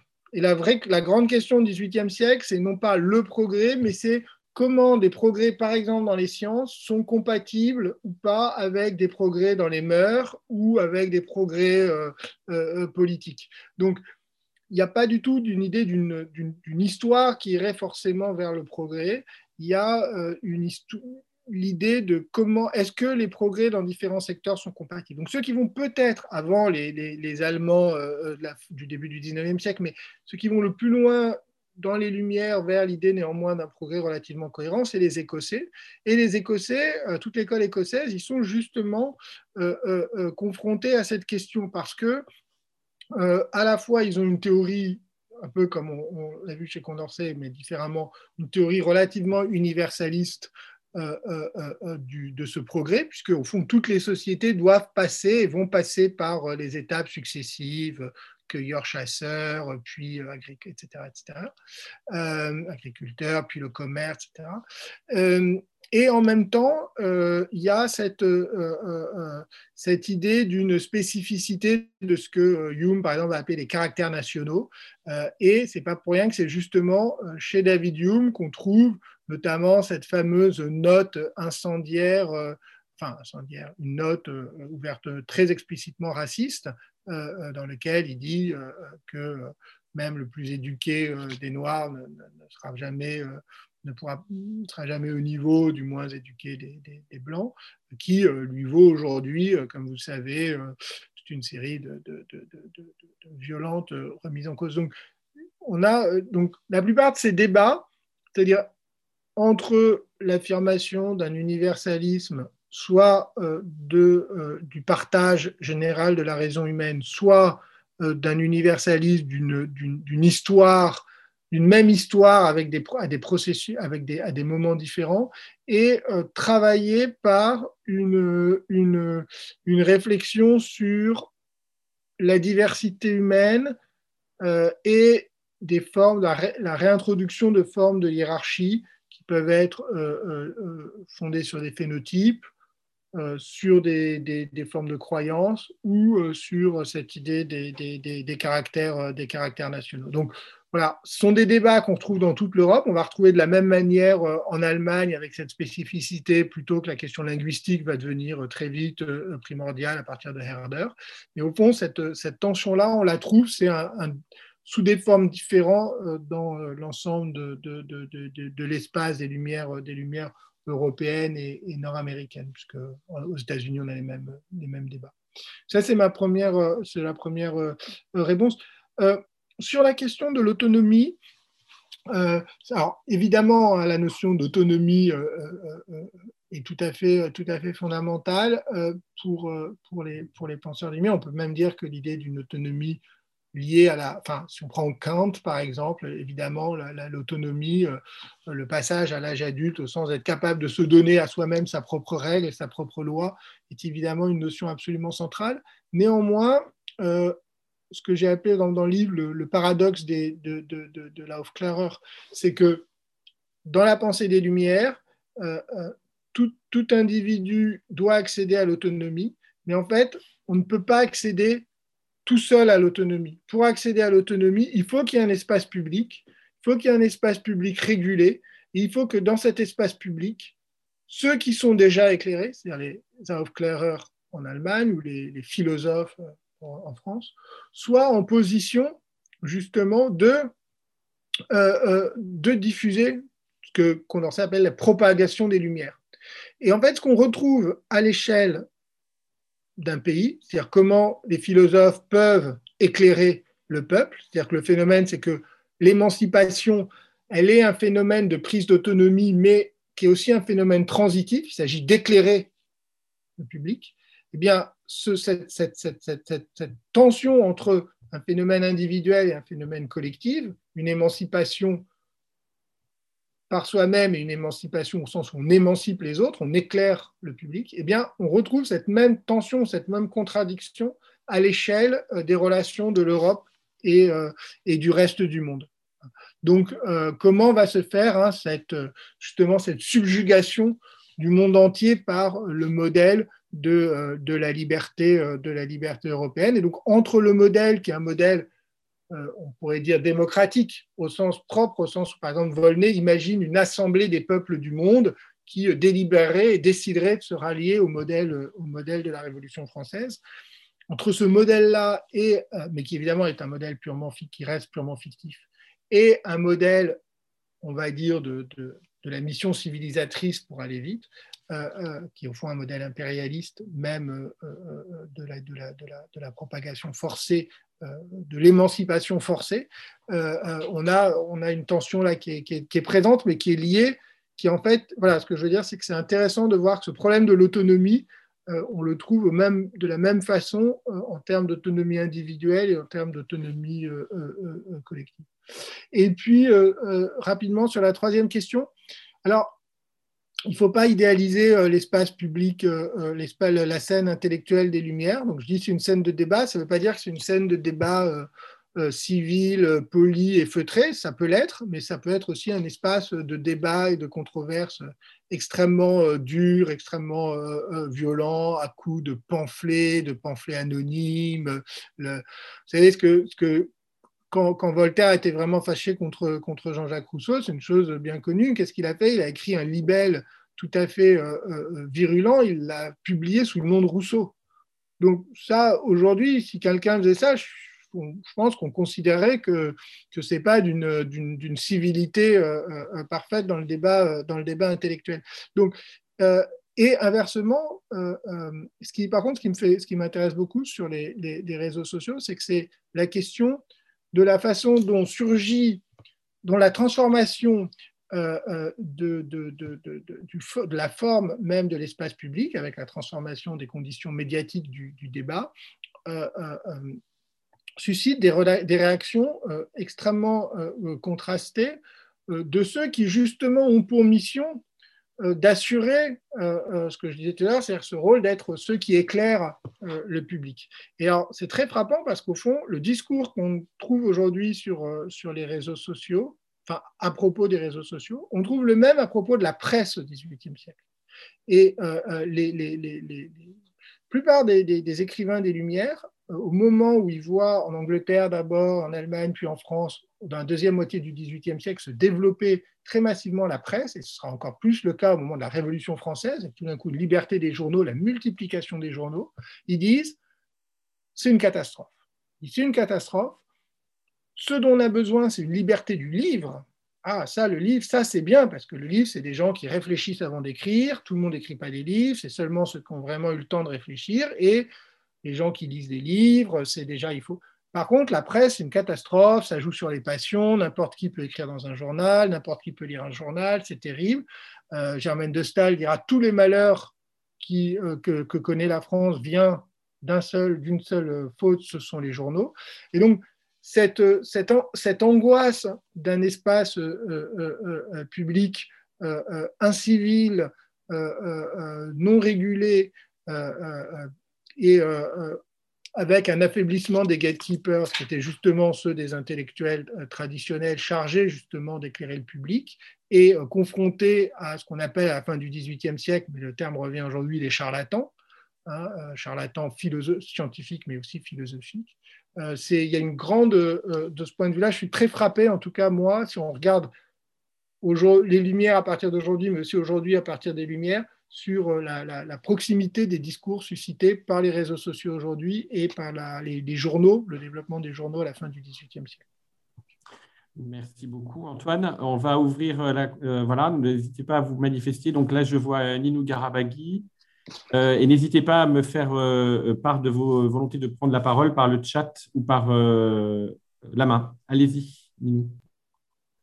Je vous remercie. Je vous remercie pour cet excellent exposé. Je suis essayiste, ancien fonctionnaire international. Alors, euh, vous avez fait référence à euh, Foucault, euh, mais il ne faut pas oublier que Foucault a soutenu une révolution religieuse. Hein. C'était une, une, involution et je le cite dans un de mes livres. Et et comme euh, monsieur dans son exposé, excellent exposé, a, précisé, euh, il y a toujours des ambivalences. Euh, je viens de recevoir, pas plus tard qu'aujourd'hui, de la part d'un ami qui est prof à Sciences Po d'ailleurs, un article sur certaines responsabilités au Rwanda de la France alors que la France est un des pays aussi qui a soutenu la CPI. Donc euh, les contradictions existent un peu partout, mais ce qui me dérange aujourd'hui, c'est parce que je défends beaucoup euh, l'esprit, euh, l'universalisme, et à condition d'admettre que l'universalisme, tout le monde y a contribué, et même actuellement, euh, ce qui est considéré comme occidental, si on regarde, on voit qu'il y a vraiment un brassage de toutes les cultures euh, euh, en Occident et ça a toujours été comme ça. Les, les, pôles qui sont importants attirent ce qu'il y a de meilleur dans le monde. Avant, c'était en, en, Orient, maintenant, c'est en Occident, mais de toute façon, je crois que l'universel est toujours ouvert et et maintenant, il y a un, risque de, régression. Quand je travaillais, il y avait un espoir, les jeunes croyaient euh, à des lendemains meilleurs, et maintenant, on est en train de jeter ben, le progrès euh, aussi à, la poubelle. Et ça, j'ai écrit un dernier article aussi parce que moi, je crois au progrès, pas avec un grand P, mais il y a quand même un progrès du genre humain où on essaie de développer la paix, ses idées et les droits de l'homme qu'on est en train de jeter à la poubelle, tout ça. Ça, ça m'inquiète un petit peu pour euh, les nouvelles générations. Il faut améliorer ce qu'on a et non pas jeter, faire table rase euh, du passé. Je vous remercie. Merci pour votre partage. Euh, Antoine, si vous voulez réagir. Non, je vous remercie pour ces, commentaires. Je ne pense pas qu'il y avait vraiment une, question. Euh, merci. Alors, Ayrton, allez-y, Ayrton. Euh, oui, oui, bonjour à tous et merci, vraiment merci beaucoup pour votre présentation.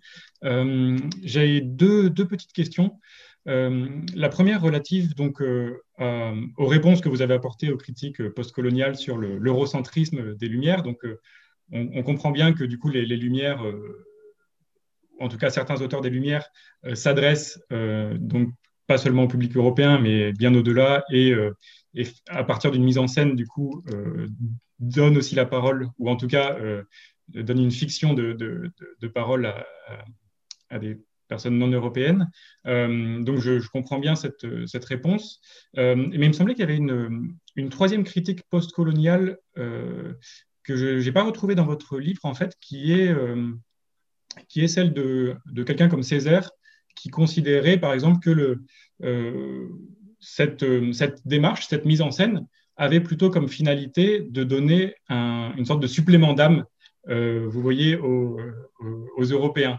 Et que finalement, euh, et du coup, la critique qui était derrière, c'était de dire que euh, c'était le, destinataire final de ces travaux restait le public européen. Et du coup, on restait dans une forme d'eurocentrisme. voilà. Et du coup, je ne vous avais pas entendu à propos de, cette question dans, votre exposé, ni dans, ni dans votre livre. Donc voilà, si je pouvais, si vous pouviez enfin, répondre un petit peu à cette critique. Et, une deuxième question, euh, à propos de votre deuxième partie, euh, dans, de, la deuxième partie de votre ouvrage, où vous, reposez, vous, vous, mobilisez beaucoup euh, Claire Crowston, et vous, du coup, avec l'ambition de, faire ce que vous appelez une histoire intellectuelle des pratiques sociales.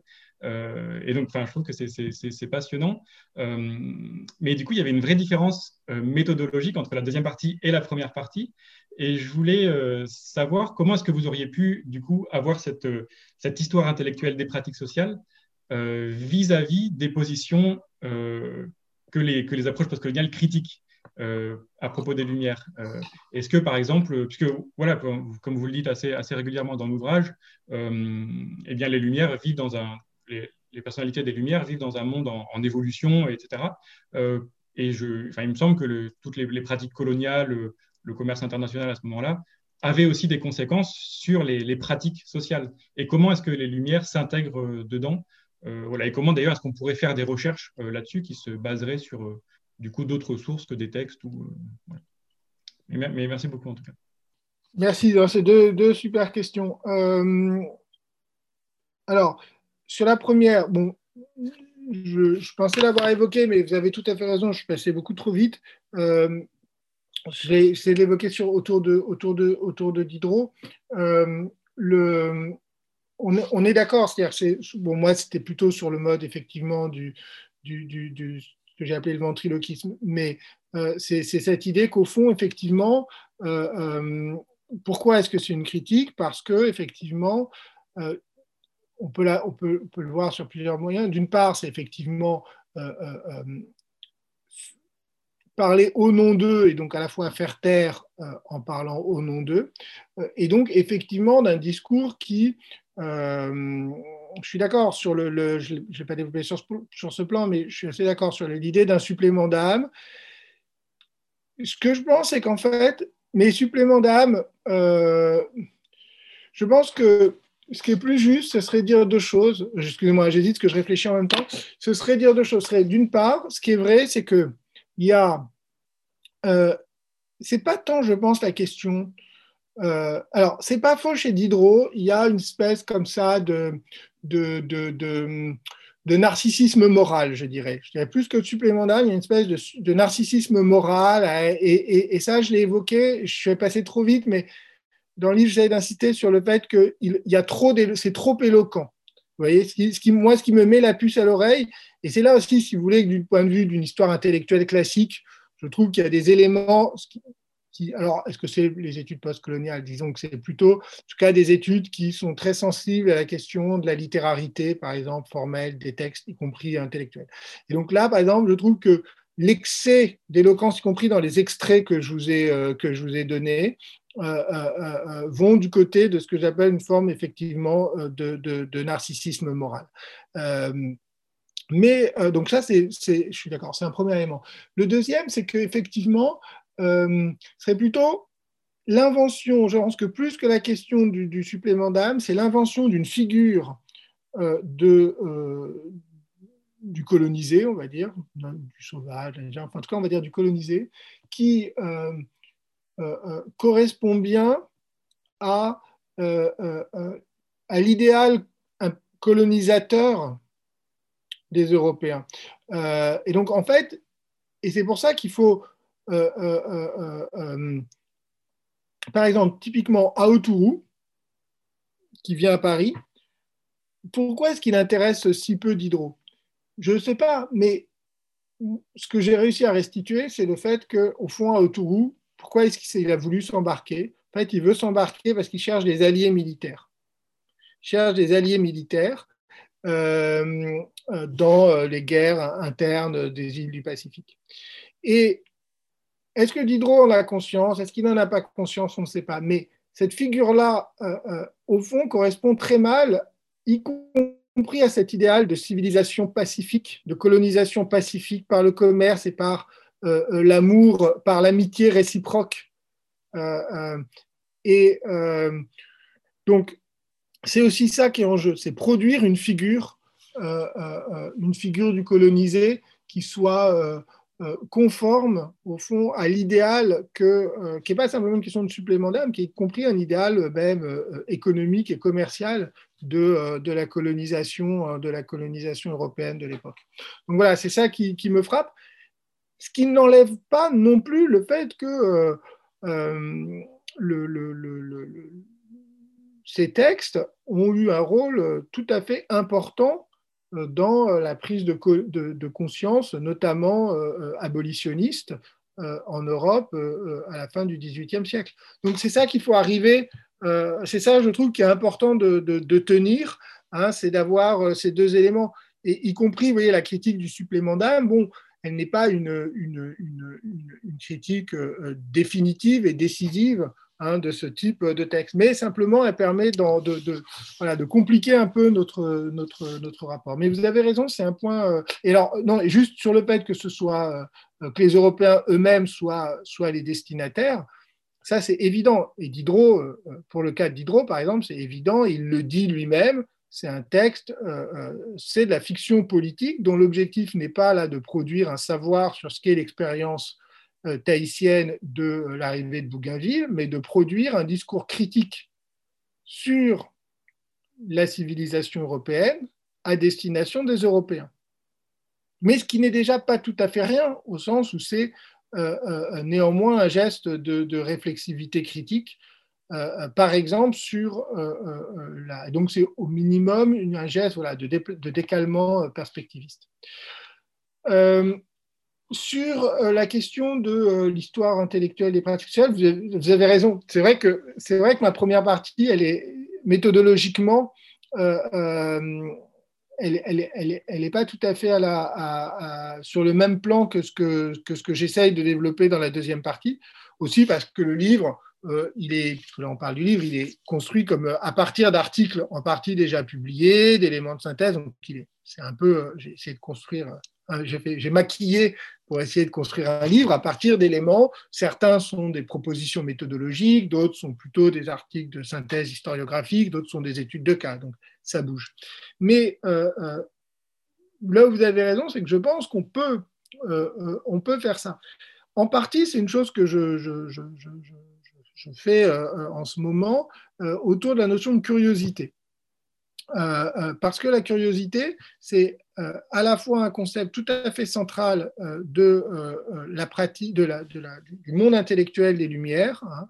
Hans Blumenberg disait que la légitimité de la modernité des Lumières était fondée sur la valorisation de la curiosité intellectuelle et scientifique, là où elle avait été très largement invalidée par l'Église, notamment au Moyen Âge et jusqu'à la Renaissance. Et en même temps, ce qui est intéressant, c'est justement non pas de faire une histoire intellectuelle, justement comme Zé Blumenberg, de la notion de curiosité dans le XVIIIe siècle, mais de montrer comment elle est mobilisée dans des pratiques sociales, au moins sur trois plans.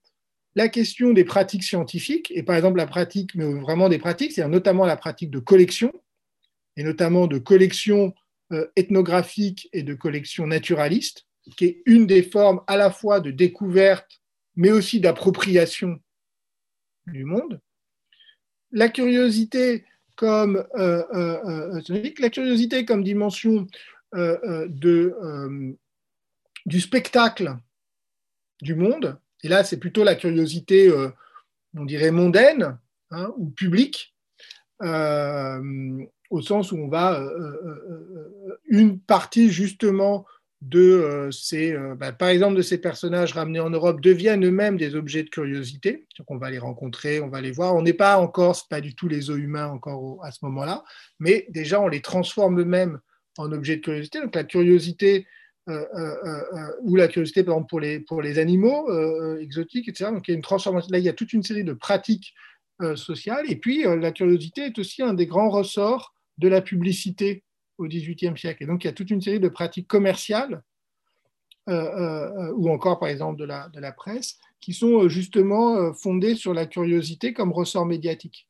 Et donc, là, cette histoire euh, euh, euh, permet, donc cette histoire intellectuelle des pratiques sociales, à partir, parce que c'est ce que je proposais dans l'article sur Croston, à partir d'une notion, permet de traverser en fait des espaces de pratiques sociales et avec des sources qui permettent de sortir de ce que j'ai fait là aujourd'hui et ce que je fais dans la première partie, c'est-à-dire des sources canoniques euh, des, grands auteurs. Parce qu'évidemment, j'ai bien conscience. Là, pourquoi je, suis parti, j'ai fait Diderot, Voltaire, etc. C'est aussi justement parce que c'est une manière de, répondre à la critique qui met en scène, justement, si, je partais uniquement sur des auteurs mineurs, on dirait oui, bon, d'accord, vous avez trouvé. Euh, vous avez trouvé euh, trois, trois auteurs marginaux qui anti, anti-esclavagistes ou anti-colonialistes. Bon, mais non, on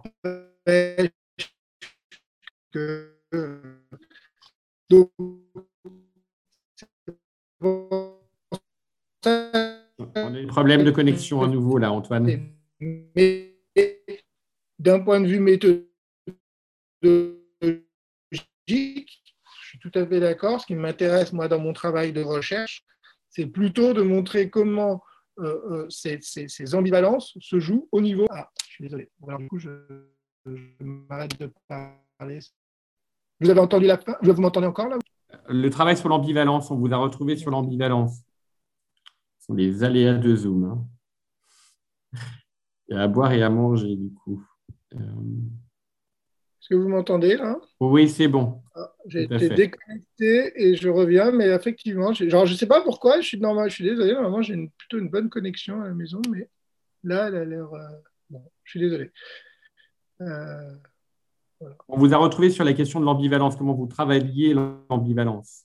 Ah, euh, bah, justement, alors je la travaille à deux niveaux. Je la travaille sur le niveau effectivement euh, des, textes, en étant, et ça, je pense que, et notamment en étant attentif à des effets, alors soit de, tension ou d'ambivalence entre le contenu des textes et euh, leurs conditions ou situations euh, d'énonciation et de circulation, ou même à l'intérieur euh, des textes. L'exemple typique, c'est l'exemple que j'ai donné sur, sur Condorcet, mais aussi tout à l'heure avec subjuguer la liberté qui doit subjuguer les peuples, ou par exemple, bon, dans le livre, il y a tout un chapitre sur l'essai sur les mœurs de Voltaire, L'essai sur les mœurs de Voltaire, pourquoi est-ce que c'est, je dis qu'il y a ambivalence? Parce qu'il y a à la fois un geste qui a souvent été salué euh, par les spécialistes des Lumières qui consiste à rompre avec les histoires universelles habituelles qui étaient fondées sur la chrétienté et l'Europe, en commençant par la Chine, l'Inde, le monde arabe. C'est une véritable histoire universelle. Et donc, on peut dire, bah, c'est la première grande histoire non eurocentrée. Et donc, bah, bravo, euh, voilà, Voltaire crée euh, vraiment une histoire globale, mais en même temps, si on, regarde très précisément, on s'aperçoit que très souvent, il va faire réintervenir l'opposition nous-eux. Et donc, nous, c'est les Européens et eux, c'est les non-Européens. Et donc là, vraiment, euh, à l'échelle du texte, on voit comment le, geste initial est parasité, voire et parfois même presque retourné par, au fond, un questionnaire sous-jacent qui est un questionnaire de l'opposition, de, la, de, de, de l'explication de ce qui s'est passé en Europe depuis le XVIe siècle, c'est-à-dire le développement justement du commerce, de la société de cours et d'une forme de supériorité euh, euh, euh, scientifique et technique. Et donc voilà, là il y a ambivalence parce qu'il y a l'affirmation d'un projet et puis en, fait il y a sous-jacent un autre type de projet. On peut montrer comment dans les textes ça, bouge. Donc ça, c'est une ambivalence que je travaille à l'échelle textuelle. Et puis, il y a une ambivalence que je travaille à l'échelle des, pratiques. Et donc, par exemple, typiquement, on peut montrer comment l'expédition de Bougainville est travaillée d'ambivalence, puisque euh, elle, euh, elle, se veut en rupture complète avec les pratiques coloniales traditionnelles. Donc, euh, ils partent avec l'idée qu'aucun coup de feu ne sera tiré, qu'ils ne sont pas comme ces horribles conquistadors espagnols, qu'il y a du respect pour les populations indigènes, tel respect qu'il y a même cette idéalisation des, des, des, des populations qu'ils vont rencontrer. Et puis, en même en même temps, c'est ambivalence, euh, euh, il y a euh, des pratiques qui sont des pratiques de prise de possession, de, et du coup, très souvent, cette ambivalence, au niveau, là, par exemple, d'expédition de, de, de, Bougainville, elle se traduit par des formes de violence qui sont à la fois condamnées par les officiers, par exemple, et, euh, euh, néanmoins, euh, elles sont là parce qu'elles elles, découlent de la nature même de cette pratique du, voyage d'exploration où il y a un bateau avec des gens armés qui arrivent à l'autre bout du monde avec l'idée de, collecter, de s'installer, etc. Merci. Alors Virginie, on va prendre peut-être les deux dernières questions, Virginie et Pablo. Un seul bloc. Oui, Bonjour, merci beaucoup. Ça fait plaisir de se retrouver dans la salle de classe avec nos, camarades qu'on n'a pas vus depuis longtemps. Donc, euh, merci beaucoup pour, euh, votre présentation euh, très, enrichissante qui nourrit tous nos sujets finalement à partir des Lumières. peut-être une, une, petite piste sur l'autonomie. On peut peut-être arriver à des débats plus subtils que euh, ce côté, euh, ces dimensions individuelles, collectives, en, amenant le débat dans d'autres langues où le concept d'autonomie finalement est décliné euh, en, des facettes beaucoup plus multiples en fait que, ce débat. Et, on se rend compte que c'est assez important quand on discute, même avec des doctorants, enfin des chercheurs de langues euh, je sais pas, moi j'avais mené le débat en, Wolof par exemple ou d'autres sujets, où finalement on a des outils pour repenser le concept d'autonomie qui est important puisque ça reste aussi au niveau de l'éthique un des, quatre principes de bioéthique et que ça nous aide aussi à continuer à penser ça. On a aussi cette question de l'universalisme dans l'éthique, donc c'est important. Donc ça c'est une piste. Mais ma question concerne plutôt peut-être une, si vous avez, vous, utilisé pour échapper à, cette, à, ce débat qui peut être un peu frontal ou binaire entre postcolonial et lumière, les approches féministes, euh, puisque finalement on se trouve euh, avec des femmes dans les salons des Lumières qui sont très présentes. On parlait des salons, elles sont totalement absentes de vos, référentes, de vos références, ou alors quand elles sont citées dans les textes, ce n'est pas forcément dans des termes très on va dire, elles ne sont, pas contributrices forcément euh, au, débat dans les, termes dans lesquels elles sont décrites euh, dans les textes que vous avez présentés. Donc, euh, comme sur ce débat de la hiérarchisation, du rapport à l'autre, de la diversité de la curiosité, je me demande si les approches féministes pourraient pas être une contribution justement pour étayer. Et comme du coup, on, a cette hiérarchisation du coup, on va dire des deux côtés, euh, ça peut apporter quelque chose. Il y a euh, Christine Sylvester qui, fait cette étude hein, du côté des relations internationales sur l'évacuation des femmes et comment finalement ça, on peut amener finalement peut-être des réflexions supplémentaires. Donc voilà, je me demandais si c'était quelque chose, vous, que vous avez étudié, si, ça, enrichit ce débat ou si ça le, euh, rend, voilà, si ça, l'élargit. Oui, tout, tout, à fait. Euh, euh, merci beaucoup. Euh, bon, sur la question d'autonomie, ça m'intéresse beaucoup, mais sur, sur, les femmes, vous avez raison. Alors, c'était vrai que ce n'était pas du tout présent, présent là. Qu'est-ce que je peux dire? Le, Effectivement, bah, alors, à la fois, c'est un autre sujet et c'est lié. D'une part, il y a le même type de, réflexion sur l'ambivalence entre une forme d'universalisme euh, euh, justement non genré et euh, des formes de hiérarchisation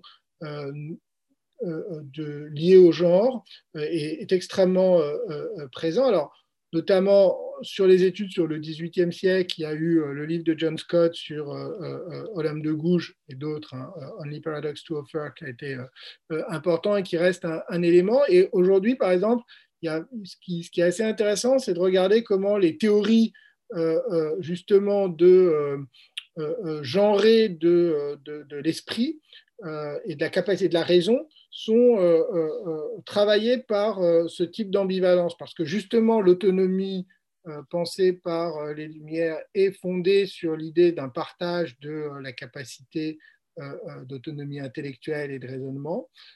on a des espaces sociaux qui sont des espaces sociaux où très souvent, notamment les salons, pas seulement, mais par exemple les espaces de correspondance aussi, où les femmes jouent un rôle intellectuel qui est important et qui a été longtemps mal documenté, mais qui est de mieux en mieux documenté.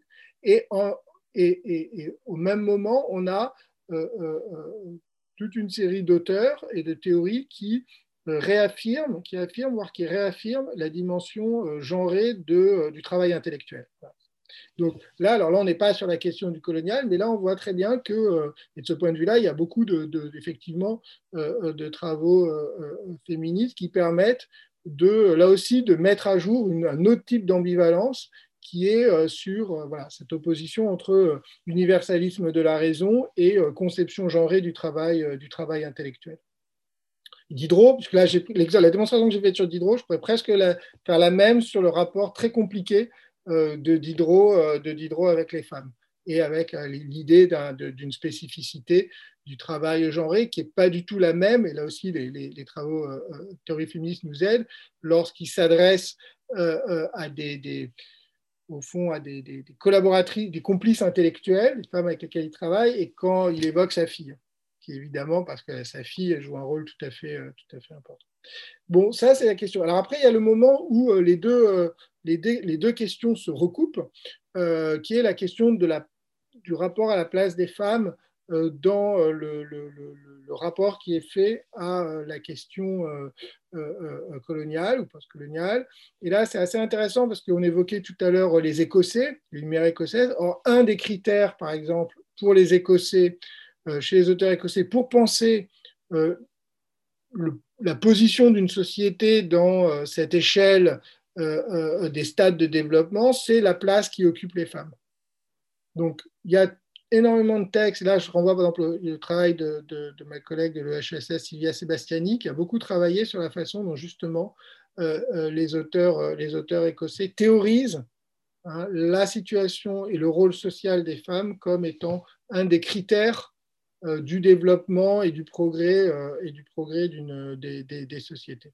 Donc il y, a, quand même des points, des points de recoupement tout à fait intéressants. Et puis il y a la question de la sexualité qui est encore aussi un point intéressant.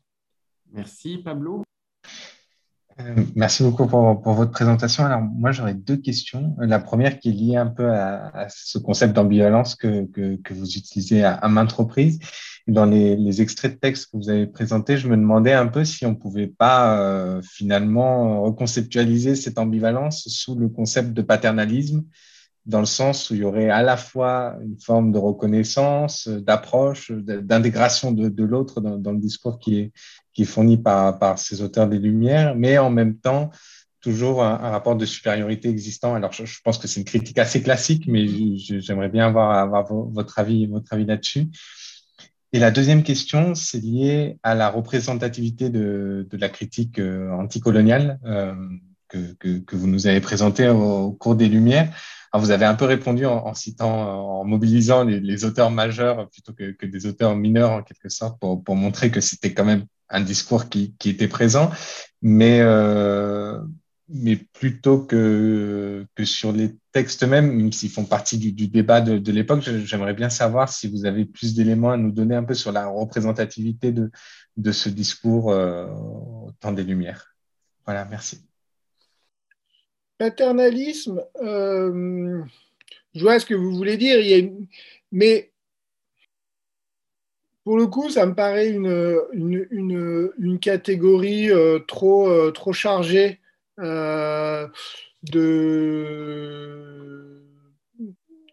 trop ouais, trop chargé de, de, de, de, enfin, la charge dénonciatrice, de dénonciation, de la charge critique me paraît, ça, oriente tout de suite vers, euh, vers quelque chose. Et en l'occurrence, par exemple, pour reprendre l'exemple de, de Diderot, euh, je dirais pas que c'est forcément du, du, du, du paternalisme. Il y a, y, a, y, a, y a une, articulation de plusieurs choses qui se, qui se, qui se jouent.